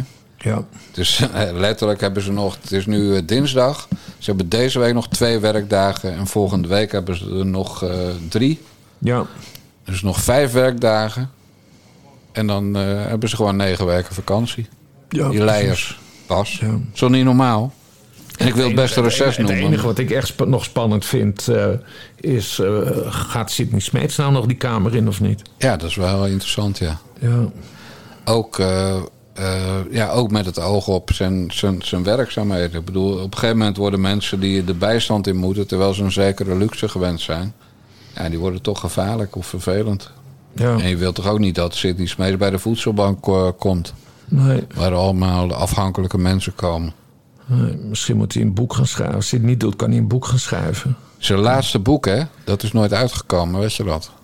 Er Nee. zou een boek van hem komen, maar toen, toen brak die rel uit dat Sigrid Kaag hem eh, vriendelijk verzocht om op te sodemieteren als Kamerlid. En toen is er heel stilletjes dat boek teruggetrokken. Maar waar ging dat boek over dan? Ja, dat weet ik niet meer. Oh. Ja, wat maakt dat nou uit? Maar ik bedoel, als jij, eh, als jij heel, met een grote smoel van er komt een boek van me uit en het wordt dan heel stilletjes van de markt gehaald, dat is toch Ja. een- betekent wel dat ja, het is gewoon over met die man. Ja. Ik bedoel, de, de pedo's die vluchten allemaal naar Zuid-Amerika en die gaan daar voor tien jaar de bak in. Eh Adje van den Berg is dood, die, die, die oude viespeuk. Dus, dus die man die heeft gewoon geen klanten, joh. En ben je er nog? Ben je er nog, Bas? Nee, ik hoor, je was even weg. Viel Nou ja, het was toch niet belangrijk wat ik vertelde ook, joh. Nee, dat, al die, dat, dat hij bijna geen handel meer heeft. Omdat al die pedo's al zijn opgepakt of dood. Dat ja, was- maar hij, hij dient ook meer tegen niemand meer een aanklacht in. Is hij er ook mee gestopt? Nou ja, ik, ik kreeg normaal toch wel al die namen door van mensen die dan eh, tegen wie aangifte was gedaan of schadevergoeding werd geëist. Maar het is vrij stil op dat front. Ja, ja, ja. Dus, dus ja, eh, misschien heeft hij, misschien zit hij niet bij Gordon. In Dubai. Ja. Of dat hij de hondjes, dat hij op de hondjes Dat hij de hondjes oppas is voor, ze- voor geld. Ja. Ik weet niet hoe Du- Dubai aankijkt tegen homoseksualiteit. Maar dan kan je beter zeggen dat je op de hondjes past... dan dat je met, met die enge Mark Koopman eh, in het nest ligt, toch? Ja, ja, ja. ja. Nee. Of denk jij dat Gordon te oud voor Sidney Smeets is? Dat is wel een hele interessante discussie waar ik helemaal niet bij heb stilgestaan. Ja, weet je ik, nou denk die- dat Gordon, ik denk dat Gordon op jonger valt. Gordon? En dat hij, dat hij sowieso ook niet, dat Gordon ook niet valt op, op zo'n dikkertje als Smeets. Want hij is nogal eh, breed in de heupen. Ik bedoelde meer of Smeets op jonger viel dan Gordon. Maar, maar die associatie leg jij natuurlijk niet bij Smeets. Na wat er allemaal bij D66 is gebeurd. Kijk, weet je hoe nou dat stomme hoofd van mij werkt? Dan hebben we het over Sidney Smeets. Dan denk ik opeens, ik ben helemaal vergeten... Sandertje Schimmelpenning dubbel te feliciteren wegens gisteren. Wat is er gebeurd? Nou, Alexia is eh 18 geworden. Ja, Alexia, En dus de volgens- is volwassen nu. En dus volgens de wet volwassen. Ja, Dus als je zou willen zeggen dat dat een lekkertje is... Dan de kan, lekkerste van de zusjes allemaal. Ja. dan kan dat nu eh, zonder dat mensen gaan roepen dat je eh, eh, voor te jonge meisjes. Ja. Nou ja, je weet wat ik bedoel. Ja. En, maar er is nog een reden om Sandertje Schimmelpenning, SS, met gisteren te feliciteren. Hij was zelf jarig. Oh. Hij is op dezelfde dag jarig als zijn voormalige beoogde target. Qua lekker wijf. Toen ze nog 15 was. Oh, wat grappig. Wist jij niet eens dat Sander Schimmelpenning jarig is? Nee, Stuur jij nee. niet al die mensen op je linkerrijtje dan om een kaartje als ze jarig zijn? Nee, maar Schimmelpenning, Schimmelpenning zit niet meer zozeer in mijn linkerrijtje. Ja, want ja. want eh, al dat gescheld van hem, ik, ik, ik, ik, ik, ik, ik volg het allemaal niet meer zo. Juist omdat het eigenlijk alleen maar schelden, schelden, Ja, schelden. daar hou jij niet van, hè? En nou, nee, het, het, is, het is bij hem eh, nu louter, louter schelden geworden. Dat, eh, nee, dat is niet helemaal mijn, mijn ding. Ja. Over Jank, Schelder. Ma- over Jank Muilen gesproken. Ja. Die Smeets. Ja, nee, ik vind, dat wel, ik vind dat wel spannend hoor. Oké, maar jij staat dus achter de boerenacties. Zolang Mark van der Oever thuis, blij- thuis blijft en ze op tijd zeggen... we gaan donderdag heel Nederland plat gooien, zegt Bas Paternotte. Doen jongens, jullie hebben een punt. Ik wil nou, niet dat mijn melk maar 26 Gewoon die cent... mevrouw, die Mark van der Oever, die moet gewoon weg. En die mevrouw, die moet gewoon het nieuwe gezicht worden. Daar kun je mee praten. Dat vind ik veel sympathieker dan, eh, dan zo'n onverstaanbare eh, gozer. Ja. Ja. Ik heb nog even research gedaan over die eh, borrel. Want daar hadden we het in de, in de moskee over. Voor Mhm. onze abonnees. Nou, die, die gezamenlijke borrel van JFVD en de BBB Jong. De jongere tak van BBB. Ja. Eh, daar zou ik nog even op terugkomen. Het is zo dat, eh, dat er suggestie bestond bij BBB Jong... dat het een manifestatie voor alle jongere partijen... of in elk geval meer jongere partijen zouden zijn. En dat eh voor bekend werd dat het eigenlijk alleen maar BBB en eh, JFVD was... JFVD het al op de site heeft gepleurd. Ja. met logo's erbij en alles. Nou, en daar was BBB Jong niet van gecharmeerd. En toen hebben ze gezegd, wij blazen het af. En toen moest JFVD het ook van de site halen. En dat was zondagavond nog niet gebeurd. Maar ik zat er bovenop, Bas Paternotte. Ja, En, nou, eh, het en- klinkt toch als een slap excuus. Maar Ja, dat, dat, je zou kunnen zeggen dat is hetzelfde als toen met GroenLinks. Die, niet, die, die Kreuger die niet wist dat over is geweld toegestaan Ja, gaat precies, hebben. dat in is de zwijgen. ja. Maar dit is niet GroenLinks, maar BBB. En die hebben mijn sympathie. Dus ik geloof gewoon dat Ja. het klopt. Dat ze erin gestonken zijn. En dan, nu we het toch over JF, JFVD hebben, die toestand met die zogenaamde aanslag. Ik steek nu mijn, mijn vingers in de lucht, dat kun je bijna horen gewoon. Eh, die zogenaamde aanslag in Leiden. Ze hadden het dus eerst over bloed en poep, wat er over ze heen was gegooid. Ja. En, maar nu zag ik een, zo'n JFVD'er die zei: het was, het was bietensap. Ja. Aangelengd met eh, eh, eh, as van sigaretten. Ja. Dus ze hebben een soort forensisch team hebben ze erop gezet. Dus, ja, maar echt, hoe weet je nou dat het bietensap en, en, en as uit een asbak is? Ja, als, ik, als wij kwaad zouden willen denken over ze, zouden we zeggen dat weet je alleen als je het zelf hebt aangelengd. precies. maar wij, Dus, zijn- wij willen geen ja. kwaad. Wij hebben het beste met die kinders voor. En we hopen dat ze nog tot één keer komen qua neonarcistische ellende en zo. Ja.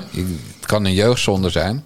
Dat Ja, dat- nee, maar echt over jangmuilen gesproken. Want het, ze blij- ze- het gaat maar door. Terwijl, Ja. terwijl, terwijl ze hebben zelf geen bewegende beelden en niemand heeft het opgeëist. Nee, en ze- terwijl ze- die antifa-types het als eerste Ja. zijn om te zeggen... hé, hey, we hebben, hebben JFD'ers te grazen En genomen. ze denken dat het links is, want het is altijd links dat het eh, opneemt tegen, of dat, dat Ja. iets doet tegen JFVD. Ja, daar zit op, hebben ze op zich wel een punt. Maar het kan dus ook gewoon een eenmansactie zijn van ja, een of andere stotteraar uit, eh, uit Nijmegen of zo. Ja. Of een stotteraar. Of een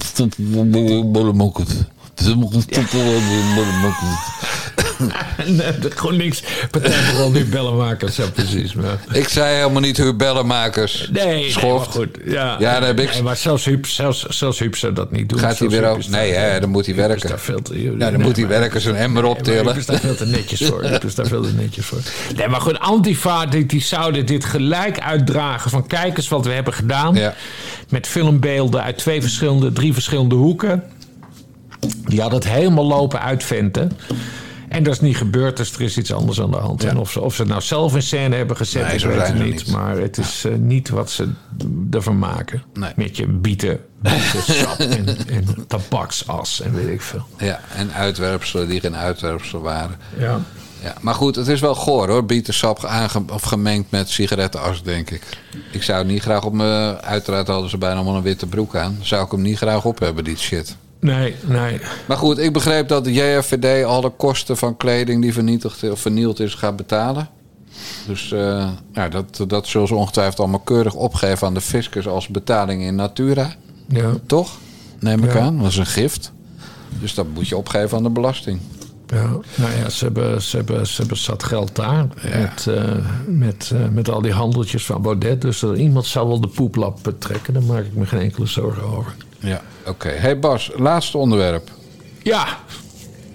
Ja, de knipoogkrawaat. Ja, zin in. Voetbal, eindelijk weer eens. Besiktas heeft ontheffing aangevraagd voor het meespelen van eh, Vida. Die is namelijk zo lelijk. Normaal gesproken mag die op dit tijdstip, omdat er veel kinderen kijken, niet spelen. Dat was Sierte Vos in, eh, in november 2021. Ja, in de. Champions League speelde Ajax tegen Besiktas. En bij Besiktas zat de Kroaat Vida. En de Kroaat Vida, daar was een zekere geschiedenis mee. Die heet namelijk de knipoog-Kroaat. Omdat hij ooit als speler van Dynamo Zagreb... met 7-1 van Olympique Lyonnais verloor. Ja. Waardoor niet Ajax, maar Olympique Lyon, eh, Lyonnais doorging naar... eh, De Champions League, ja. Ja. Ik weet nog als de dag van gisteren. Je was erbij. 2011, ja. ja. Nee, maar deze, deze opmerking van Sieter Vos... Ja, eh, dit, is, dit is toch gewoon een, een, een kleedkameropmerking? Wat is nou de grote... Het is gewoon een grap.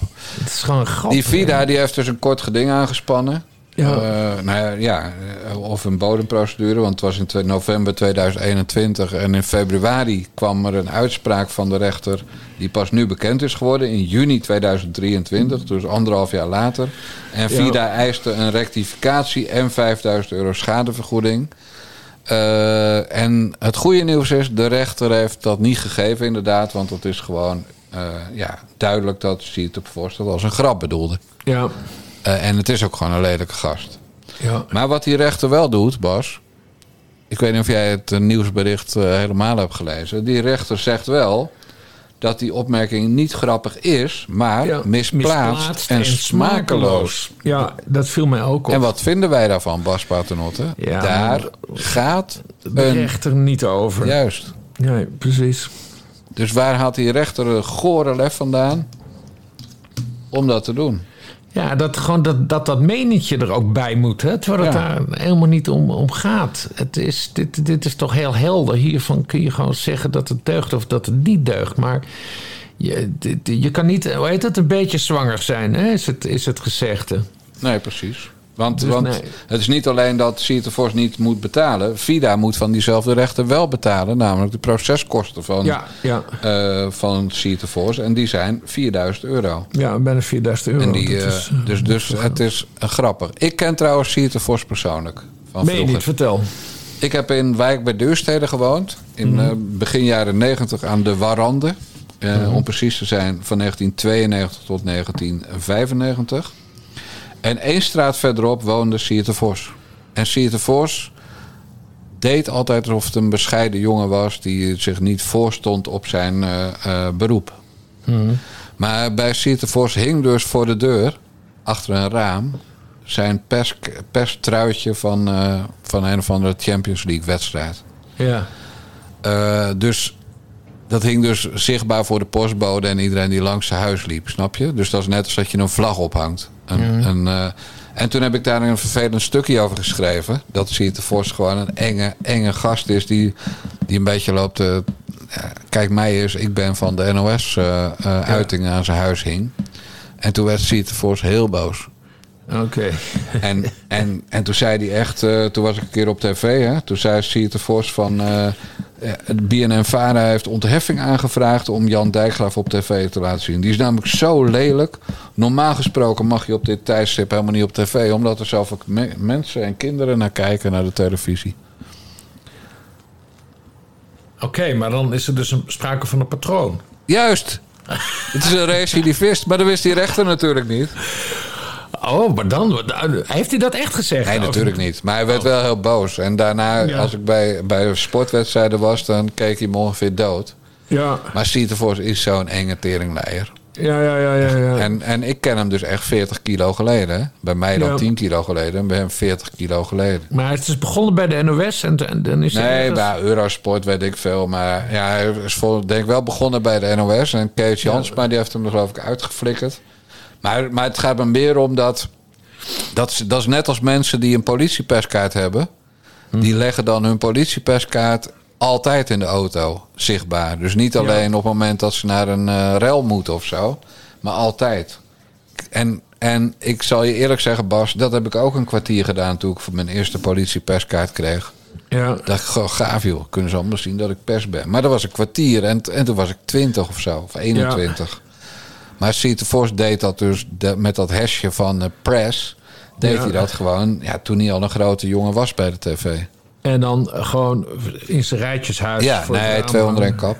Eh, 201 koop. Ja, in wijk bij Duurstede. Maar dan ben je, ja. dan ben je wel Ja, zo het is een beetje. Twan Huisgedrag, hè? Wat je laatst vertelde. Dat hij dan in het vliegtuig staat Ja. en dat hij een verhaal houdt. En dat hij dan aan het eind zegt eh, links of eh, Ja. ik vind het zo eng. Terwijl Sierte Vos inmiddels gewoon vanuit, letterlijk vanuit een bezemkast commentaar geeft bij Eurosport. Hè? Of Ja. waar die ook zit. Want eh, ja, dat, eh, hij mag nergens meer naartoe. Nou, verder is het gewoon een hartstikke goede... Als, als die een saaie kutwedstrijd is, moet je Sierte Vos hebben. Want die maakt Ja. van elke wedstrijd wat leuks. Ja, soms moet hij dan voor de rechter komen. Ja. Nou, Goed. gelukkig, gelukkig heeft hij dit gewonnen. Want het gaat natuurlijk over vrijheid van meningsuiting. Exact. Wij staan helemaal achter Sierte Vos in Dus, eh, deze. Sierte Vos, Wereldgozer, eh, die dat Sierte Vos. ja. echt onze held is het eigenlijk. En onze held en ons voorbeeld. Wat we niet kunnen zeggen van Peter Gillis, Bas Paternotte. Want daar sluiten we echt mee af. Peter Ja. Gillis was voor de miljoen die vanavond nog steeds bij John de Mol op tv is. Met zijn massa Maar Peter Gillis was dus niet op, de, niet op tv gisteren. Maar wel in het nieuws. Want Nicoleke, zijn ex Ja. hè. eh, die, die golddigger die nu geen golddigger genoemd meer wil worden. Die eist dat alle programma's van Massa's Kassa waarin ze voorkomt offline worden gehaald. Ja. En dus ook niet meer herhaald mogen worden op tv. Die eist ook eh, dat, de, dat ze niet meer genoemd wordt in negatieve of spottende zin in nieuwe afleveringen van Massa is Kassa. En omdat te bereiken heeft eh Sebas Dijkstra, die sinds vorige week haar advocaat is en die tien nieuwe aanklachten wegens mishandeling tegen Gillis heeft ingediend, Ja. samen met een andere advocaat dit geëist. En er Eh, zit, is vast een dwangsom aan verbonden. Nou, dat, nou ja, dat weet ik nog niet. Eh, maar wat grappig is, dat is bevestigd door het management van Nicole. Dus ik denk, heeft Nicole dan een manager? Ja. Nou, er stond dat het twee managers waren. Dus twee managers van Nicole bevestigen dat twee advocaten deze belachelijke eis hebben ingediend. Potverdorie zeg. Dus Sebas Dijkstra, die, die eh, bij Shownieuws, waar ze nog een beetje op de hand zijn van Peter Gillis, eh, slachtofferadvocaat werd genoemd. En, en nogal publiciteitsbelust derhalve. Wat allemaal waar is, maar ik vind ook gewoon een goede advocaat. Mhm. Maar Sebas Dijkstra, die, die is dus helemaal losgegaan om eh ja, Nicoleke in beeld te houden. Ja, En jullie- die Nicoleke en die, en die, en die, en die zeg. dit, dit zijn, nee, maar dit zijn echt F-categorie BN'ers gewoon. Dit is, dit is echt het, het, het doucheputje van, van Hilversum. eh, nog lager. Ja. En dan heeft degene die, die de productie doet van dit programma, Roy Mhm. van Vilsteren. Als je nou naar zijn LinkedIn-account gaat, hè, dan denk je, Mhm. ja, de- iemand die dit soort bagger op tv brengt voor Talpa, hè, want die maakt dat voor Talpa. Ja. Ja, dat zal wel een soort lowlife zijn, hè. Maar die, de eerste aanbeveling die je van hem tegenkomt dat het een geweldige man is, komt van Ton F. van Dijk. Nou? En Ton F. van Dijk is, zoals je weet, de buurman van minister Christiane van der Wal. Mhm. En Ton F. van Dijk is ook heel erg tegen de boerenacties zodra ze in de buurt komen van de woning van Christiane van der Wal. Ja. Dus nou denk ik toch van eh, Ton F. van Dijk, Ton F. van Dijk, die hebben wel zo hoog zitten, Bas Paternotte. En als ik dan zagrijnig ben, zoals vandaag, dan denk ik, deugt Ton F. van Dijk eigenlijk wel. Zo gaat dat dan in mijn hoofd. Nou ja, ik heb, ik heb ook een, eh, een. Het blijft een meesterjournalist, natuurlijk die Ton van Dijk. Maar toen, toen die kwestie met die. eh, met die, dat hebben we hier besproken, die, die communist, die Juri Albrecht, eh, of de, Juri Albrecht viel een, een communist aan. Ja. En dat vond Ton van Dijk toch wel een aanval op de journalistiek. En, eh, en dit en dat en bladibla. Nou, toen had ik wel iets van, hallo, gaan we nu communisten ook journalisten noemen, Ton? Maar dat is dus een beetje dubieus. Dus, dus, dus hij verdedigt communisten en, en hij verdedigt Christiane van der Wal. Ja, misschien is dat juist wel consequent, weet ik eigenlijk niet. Dat hij gewoon vindt dat je iedereen met rust moet laten op een bepaalde manier. Maar ja, hmm, ingewikkeld. Niet bij stilgestaan, wist ik niet. Nee, maar daarom, eh, ik geef dit nu even aan.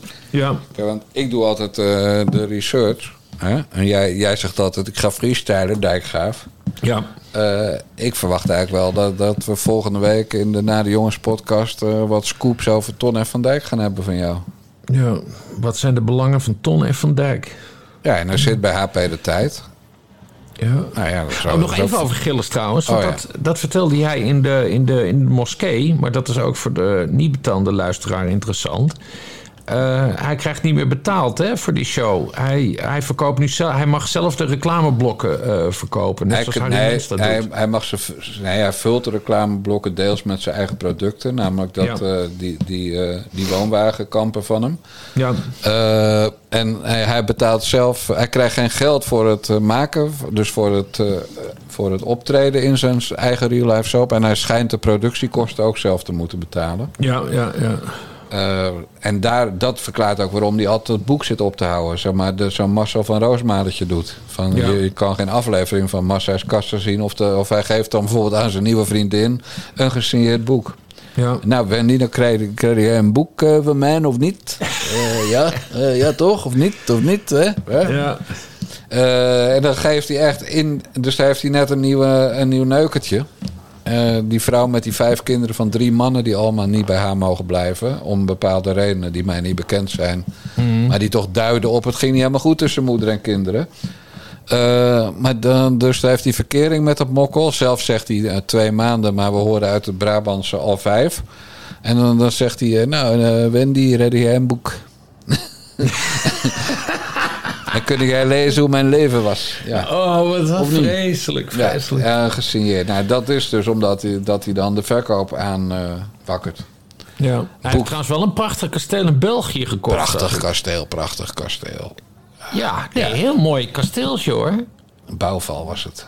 Ja, nee, precies. eh, dat moet verbouwd worden, maar ik vond het een heel mooi kasteel. Ja, maar dat doet hij dus over de rug van die arme mensen, die PvdA-stemmers van vroeger, Ja. die honderden euro's moeten betalen om in, om in zijn oude tyfuscaravan op een van die vakantieparken van hem te staan. Ja, ja. Maar goed, nee, maar ik vond het gewoon een mooi kasteel. Ik vind, ben, de- dat vind ik, ik ben gek op kastelen. Dat, eh, Maar je wilt toch wel dat ze eerlijk verdiend zijn? Toch niet over de rug van arbeidsmigranten en, en Nee, wel. Nee, maar het PvdA-kiezers? viel mij gewoon... Ik doe ook wel eens research. Dus ik wilde gewoon dus wat meer weten van die gilles. En toen kwam ik op niet? een bericht... dat hij met dat kasteel al jaren in de weer Of niet? is.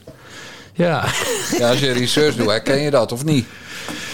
Oh man, hoe lang gaat John de Mol hier nog mee door, zeg? Want Bas Paternotte, dit was de allerslechtste Naar de Jongens podcast die we ooit gemaakt hebben. En ik neem de schuld volledig op me.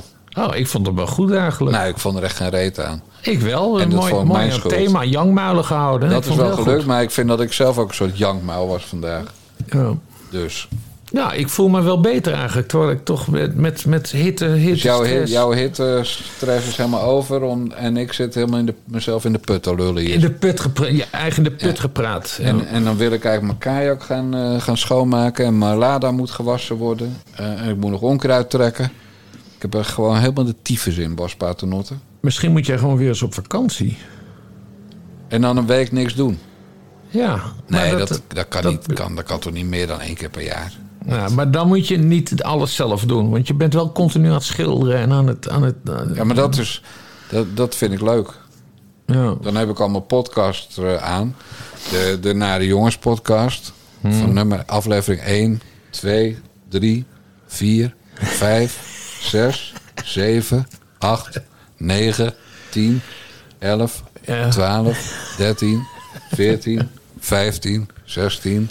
Eh, en dan tussendoor ook de Bellen met Bassie eh, podcast. 1, Ja. 2, 3, 4, 5. En de Bassie en Jan Moskee podcast. 1, 2, 3, 4. En dan schrijf ik allemaal op wat er niet goed ging. Ja. En zeg maar, lessons learned wordt dat. Ja. En dat ga ik jou, als ik ze allemaal heb afgeluisterd... dus dan is het huis al drie keer geschilderd en alles Ja. eromheen... Dan, dan gaan wij zitten, dan gaan wij vergaderen één keer... en dan zeg ik, potverdomme was Paternotte... We hebben, we hebben steken laten vallen. we hadden veel groter kunnen worden. En, Nog en- groter. Ja, en, en eh, je hoeft toch niks te kunnen om een tv-programma te krijgen. Dus dan zeg ik, Bas, als wij gewoon beter ons best hadden gedaan... met nihilistisch geneuzel en meta-gezeik... hadden wij gewoon op de plek gezeten van die gasten van Vandaag in Zuid. In plaats van uh, Gijs Marcel. Nou, of nog beter... dat John de Mol een real-life soap over, over de nare jongens zou maken. Ja, nou, Met al die geweldige avonturen die we Dat brengt me natuurlijk weer op Henk Bres, wat je nu zegt. Ja. Ik schreef ooit een biografie van Henk Bres. En toen, eh, en, en toen heb ik al die uren dat ik bij hem zat... en bij Corretje heb ik zo onwijs zitten... la- lag ik echt dubbel. Gewoon Hmm. continu. Om wat er allemaal in dat huis gebeurde. heb ik dat nooit verteld, Bas? Nee, ik ik, luister ik, word, ik word ter plekke weer vrolijk. Eh, dus wat regel ik op een gegeven moment? Ik zei gewoon thuis tegen Thea, als ik dan weer geweest was... ja, dit is gewoon dit is geen boek alleen, dit is gewoon een soap. Hier moet je gewoon een real-life soap van maken. Je moet gewoon 24 uur per dag camera's op Henk Bres en Korretje zetten. Ja. Een beetje zoals bij Big Brother, weet je wel. Gewoon, Ja, ja, eh, dus het kon, hoeft niet per se op tv, maar het mocht ook op internet. Ja. Dus ik regel, want ik heb ook contacten. Ik regel dat er een, eh, een, een regisseur van, eh, ik geloof dat het Endemol was toen, eh, op bezoek, of een eindredacteur, die komt op bezoek bij de Bresjes.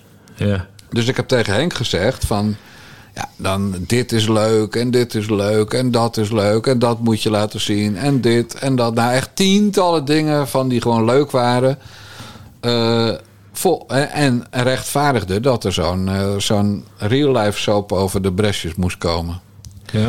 Dus die mevrouw die komt op een bepaalde middag in eh, Den Haag in die woning van de Bresjes. Ik ben er ook, want eh, Henkie, Henk was een beetje onzeker over alles. Dus alweer een tijdje uit beeld. Dus die vrouw die gaat allemaal dingen aan Henk vragen van wat hij dan zo al meemaakt. En wat hij zo al doet. en, en wat er allemaal leuk is aan hun. En een korretje. Nou, en het enige antwoord wat ze krijgt op alle vragen is... Ja, eigenlijk niks. Wat doe jij nou de hele dag, Henk? Nou, eigenlijk niks. Eh, dus je zit eigenlijk alleen maar de hele dag in, je, in, de, in de hoek van de bank te hangen. Ja, eigenlijk wel. dus wat zegt die vrouw na twee uur trekken aan een dood paard tegen mij? Nou Jan, ik denk niet dat er genoeg gebeurt voor een real life soap. Ja. Terwijl er dus heel veel gebeurde. Maar hij was zo, zo te bescheiden dat hij alles gewoon vergat, vergeten was. Of zat Ja. te downplayen. Dus je hebt, een, je hebt Endemol gewoon binnen. En je hebt er eigenlijk, hoeven eigenlijk alleen maar het kruisje te tekenen. En, Ja. en de vragen goed in te koppen. En je wordt gewoon weer beroemd. Hè, wat hij toen weer wilde. Hè, want eh, hij was een beetje eh, ja, een WHO'er aan het worden. Ja. Eh, en hij liet gewoon de, de kans van zijn leven om zeg maar, een revival van Henk Bres mee te maken, liet hij gewoon volledig liggen. Ja, Terwijl ik ja, nog- het tekent de man wel een beetje. Hè? Rio, Bescheidenheid zie je de man. Rio Bolster, Blanke Pit. Ja, dat, maar, eh, maar eh, ja, hij heeft er gewoon tonnen laten lopen. Joh. Ja, nee, maar dat het dus een heel onzeker mannetje is Ja. tussen al die bravoure. Kijk, wat hij bijvoorbeeld deed was, er werd een paard mishandeld door een eigenaar. En dan zorgde Henk dat er mensen waren, ik zeg niet hij, maar dat er mensen waren die het paard een betere eigenaar bezorgden. Ja. Als je begrijpt wat ik bedoel. Ja. Als mensen een hondje pijn deden, dan ging Henk erop uit met zijn PowerPoint aanwijsstok. En dan deden die mensen daarna nooit meer een hondje pijn. Nee. Als je begrijpt wat ik bedoel. Ja, precies. precies. Als Henk, Nee, voor de, prachtige tv. Ja, als Henk voor de buis zat, dan zat hij, zat hij een partij smerige taal uit te slaan. Als je begrijpt wat ik bedoel. Eh, als er eh, gegeten moest worden, dan gaf hij Korretje eh, verzoeken. Als je begrijpt wat ik bedoel. Nou, en verder, ja, hij lag inderdaad wel vaak in de hoek van de bank. Want er zat ook een kuil in die niet normaal was, omdat hij nogal zwaar was geworden. Maar, maar Henk heeft dus gewoon echt. Peter Gillis had, hadden we nooit gekend als Henk Bres toen wat slimmer was geweest. Nou, Ja. wat is nou het probleem met Henk Bres? Ik mag het wel zeggen, want hij luistert natuurlijk eh, toch. Ja, die heeft te veel klap op zijn kop gehad om op het goede moment slim te zijn. Ja. Maar het is, het is zo'n wereldgozer. Eh, Ja. Henk is PVV, eh, eh, hoe heet dat? Geen raadslid, maar daar nog onder. Ja, commissielid. eh, ja, eh, fractievertegenwoordiger heet dat in Den Ja, Haag. ja. Was, hij, was hij in Den Haag. Ja, dan, dan werd hij natuurlijk met voorkeurstemmen in de raad gekozen. Maar dan Ja. liet hij zich overtuigen dat het beter was als die fractievertegenwoordiger werd. Ja, ja. Eh, dus kon, kon iemand, die, ja, die, die mevrouw, ik weet niet meer hoe ze heet... maar dan kon iemand anders die plek in de fractie nemen. Dat scheelde Ja. Henk gewoon 3000 eurotjes per maand... terwijl hij geen geld had. Ja. Ja, dat is gewoon Henk Bres. En Henk Bres is PVV'er... maar als er iets gebeurde met een Marokkaantje... dan nam Henk het altijd voor een Marokkaantje op. En, Ja. en Henk kende heel veel Marokkanen die deugden. Ja, dat is wel jammer hoor, dat gegaan is met dat raadslidmaatschap. Want hij was natuurlijk wel de Haagse Kennedy, hè? De, de... Ja, dat, wat dacht jij? Of Schwarzenegger, kan je ook zeggen. Ja, ja dit Haagse. Schwarzenegger. Ja. Maar dat laat hij dan lopen en dan, ja, dan gaat hij nog goed. En dan neemt hij ook de telefoon niet op, hè? Want dan ging ik hem bellen van Henk, wat eh, ga je nou doen, man? Je gaat toch wel die zetel innemen? Je laat je Ja. toch niet opzij zetten? Het waren toen twee vrouwen in de raad. Eén is overleden onder duistere omstandigheden. En die ander, dat was dan de fractievoorzitter, geloof ik. Maar ja, daar liet hij zich gewoon weer uitnaaien. En dat kwam omdat hij nog even, als je begrijpt wat ik bedoel, niet goed kon nadenken. Als je begrijpt wat ik bedoel. ja. Kortom, dan werd hij er gewoon uitgenaaid. Waardoor Ja. hij ook financieel in de problemen kwam op een gegeven moment. Want omdat hij PVV'er was, raakte hij ook al zijn snabbels kwijt natuurlijk. Ja, nee, Maar- erg, erg verdrietig. Erg Ja. verdrietig. Maar goed. hij had dus, want we hebben... de- Had Peter Gillers kunnen zijn. Had Peter Maar Gils dan een nette versie. nieuws gemaakt. Dus Chris Alberts, die is gerooieerd als lid van Geen Pijl. Zonder dat hij het weet, ja. En eh, er was bijna een real-life soap. Er had bijna een contract eh, met John de Mol eh, gelegen. En de mol, toen nog. Ja. Ja. Nee, Henk Bres had inderdaad kunnen voorkomen dat Peter Gillers op tv kwam. Ja. En als je ziet hoe Peter Gillers vrouwen en personeel behandelt... kan, ik, kan wij wel invullen hoe Peter Gillers hondjes en paarden behandelt. En dan weten we dus ook wel wat Henk Bres dan misschien op tv had gedaan met Peter Gillers... als hij iets had Ja. gezien. Ja. Ja, daar was er van Peter Gillers gewoon helemaal niks overgebleven. Ja. Kijk, en Henk Bres, bedoel, ook zo'n ding... die zegt gewoon in een biografie... dat als Corretje eerder doodgaat dan hij... dus zijn Corretje is zijn vrouw... dat hij dan Volkert van der Graaf gaat omleggen. Ja. Ja. Ik bedoel, jij hebt natuurlijk dat boek... jij leest al mijn boeken, dus dat boek heb je ook gelezen. ja, nee, die quote ken ik van hem. Ja, Dat, eh, dan, ja. dan zegt hij gewoon... Jan, wat moet ik nou als Corretje er niet meer is? Dan komt Ja. er zo'n Pools wijf mijn za- mijn mijn zak wassen... Ja. En, eh, en dan krijg ik amper te vreten. Of ik krijg van dat buitenlandse vreten. Terwijl als ik in de bak ga, omdat ik Volkert heb vermoord... Ja, dan krijg ik gewoon een extra prakkie. ja. En, Heb je en, nog contact met, eh met Bres ja, ja, zeker af en toe. Oké, Ja, ja, dat ja, wel, wij, wij appen. En Hoe eens- oud is hij nu? Ja, hij is met pensioen, dus hij is 67 plus. Ja. En Corretje leeft nog. Ja, Corretje leeft nog, want anders had Volkert niet meer geleefd. Maar Nee, ik bedoel, dat precies. zegt hij dan in een boek. En dan denk je toch, ja, in deze tijd, hè, waarin iemand die met een fakkel voor de deur staat, eh, al gewoon zes maanden de cel in gaat. Als iemand Ja. gewoon in een boek zegt, op dat en dat moment ga ik Volkert van de Graaf omleggen. Eh, want ik heb het in de gevangenis beter dan in een eh, rusthuis, zoals hij dat noemt, een verzorgingshuis. Ja, dan, dan ne- neemt zelfs eh, de politie hem niet serieus. Nee. Of ze, zijn, of ze hopen dat hij het doet. Dat kan natuurlijk ook. Ja, nou, het is wel voor Volker te hopen dat Corretje dan Nog lang leeft. onder ons is. Ja. Ja, want ik denk wel dat Henk het doet. Maar goed, dat zei ik ook tegen Henk. En daarom was het ook zo leuk. En bij zo'n zo'n soap zou je ook een, eh, iemand moeten hebben die de vragen stelt. Dat, dat die machine gaat lopen, zeg maar, in dat hoofd. Ja. Dus je moet er dan een kwartje in gooien en, en drie keer heen en weer schudden. En dan komt er geluid uit. Maar ja, dan zei ik ook, ja, maar Henk, jij schiet toch mis. Ja. Want je doet alles verkeerd in je leven. Dus jij... Oh, godverdomme, dankjewel. We staan. Jantje, godverdomme. Pleuris, Feyenoorder, teringleier. Nou ja, Dan krijg je dat over je heen. ja. Maar dat is allemaal veel beter dan wat Peter Gillers doet. Want, want Henkie Brest, die zal geen vrouw kwaad doen. Nee, nee, nee. Nou, en dan heeft hij allemaal kennissen als, als, als Bobby Eden, Kim Holland. Hij kent echt iedereen in Den Haag. De, de- ja. Ja, die hadden natuurlijk allemaal gastoptredens kunnen doen. Ja. Kijk, nu Ja, zit dat had gouden, gouden Ja, real life soap kunnen Want zijn. vandaag zat Kim Holland nog, over, nog te twitteren over het WEF. Ja. Maar ja, als, het met, eh, als, als Henk Bres eh, op tv was geweest, was het wel een ander woord met F geweest. Heeft Kim Holland het tegenwoordig ook al over het? Ja, ja, vanochtend Oh. nog op Twitter. Dat is een beetje jammer. Ik vond dat wel grappig. Ja, maar we hadden het over Henk Bres. Nou, oké. We hebben nu de slechtste podcast ooit gemaakt. Ik blijf erbij. En een sorry van mijn kant. Alle beste mensen. Fijn dat jullie toch het eind hebben gehaald. Super, super sympathiek. Als je ook de Bellen met Bassie podcast en de Ecumenische Kerkdienst uit de Bassie en Jan Moskee wilt ontvangen, waarin ik nooit zo slecht ben als vandaag, nou, dan moet je naar petjeaf.com slash naar de jongens. Dan word je abonnee voor 4 euro per maand of 40 euro per jaar. Dan krijg je dus de laatste twee maanden gratis. Eh, en ja, dan, dan word je echt helemaal bijgepraat. Helemaal bijgepraat door Bas Paternotte. En ik ben dan de aangever. Want ik heb eigenlijk nooit een mening. En Bas Paternotte is familie van Jan Paternotte. Dus die weet alles wat er gebeurt in Den Haag. Want hij zegt, wij hebben het in de familie nooit over politiek. Nou, dan weet u wel hoe het eraan toe gaat in een familie. En ik heb ook nog familie in de politiek, neef Robert, maar daar heb ik het liever niet over, want dan word ik nog zaggerijniger dan ik al ben. Ik zeg Bas, de mazzel. Doei doei.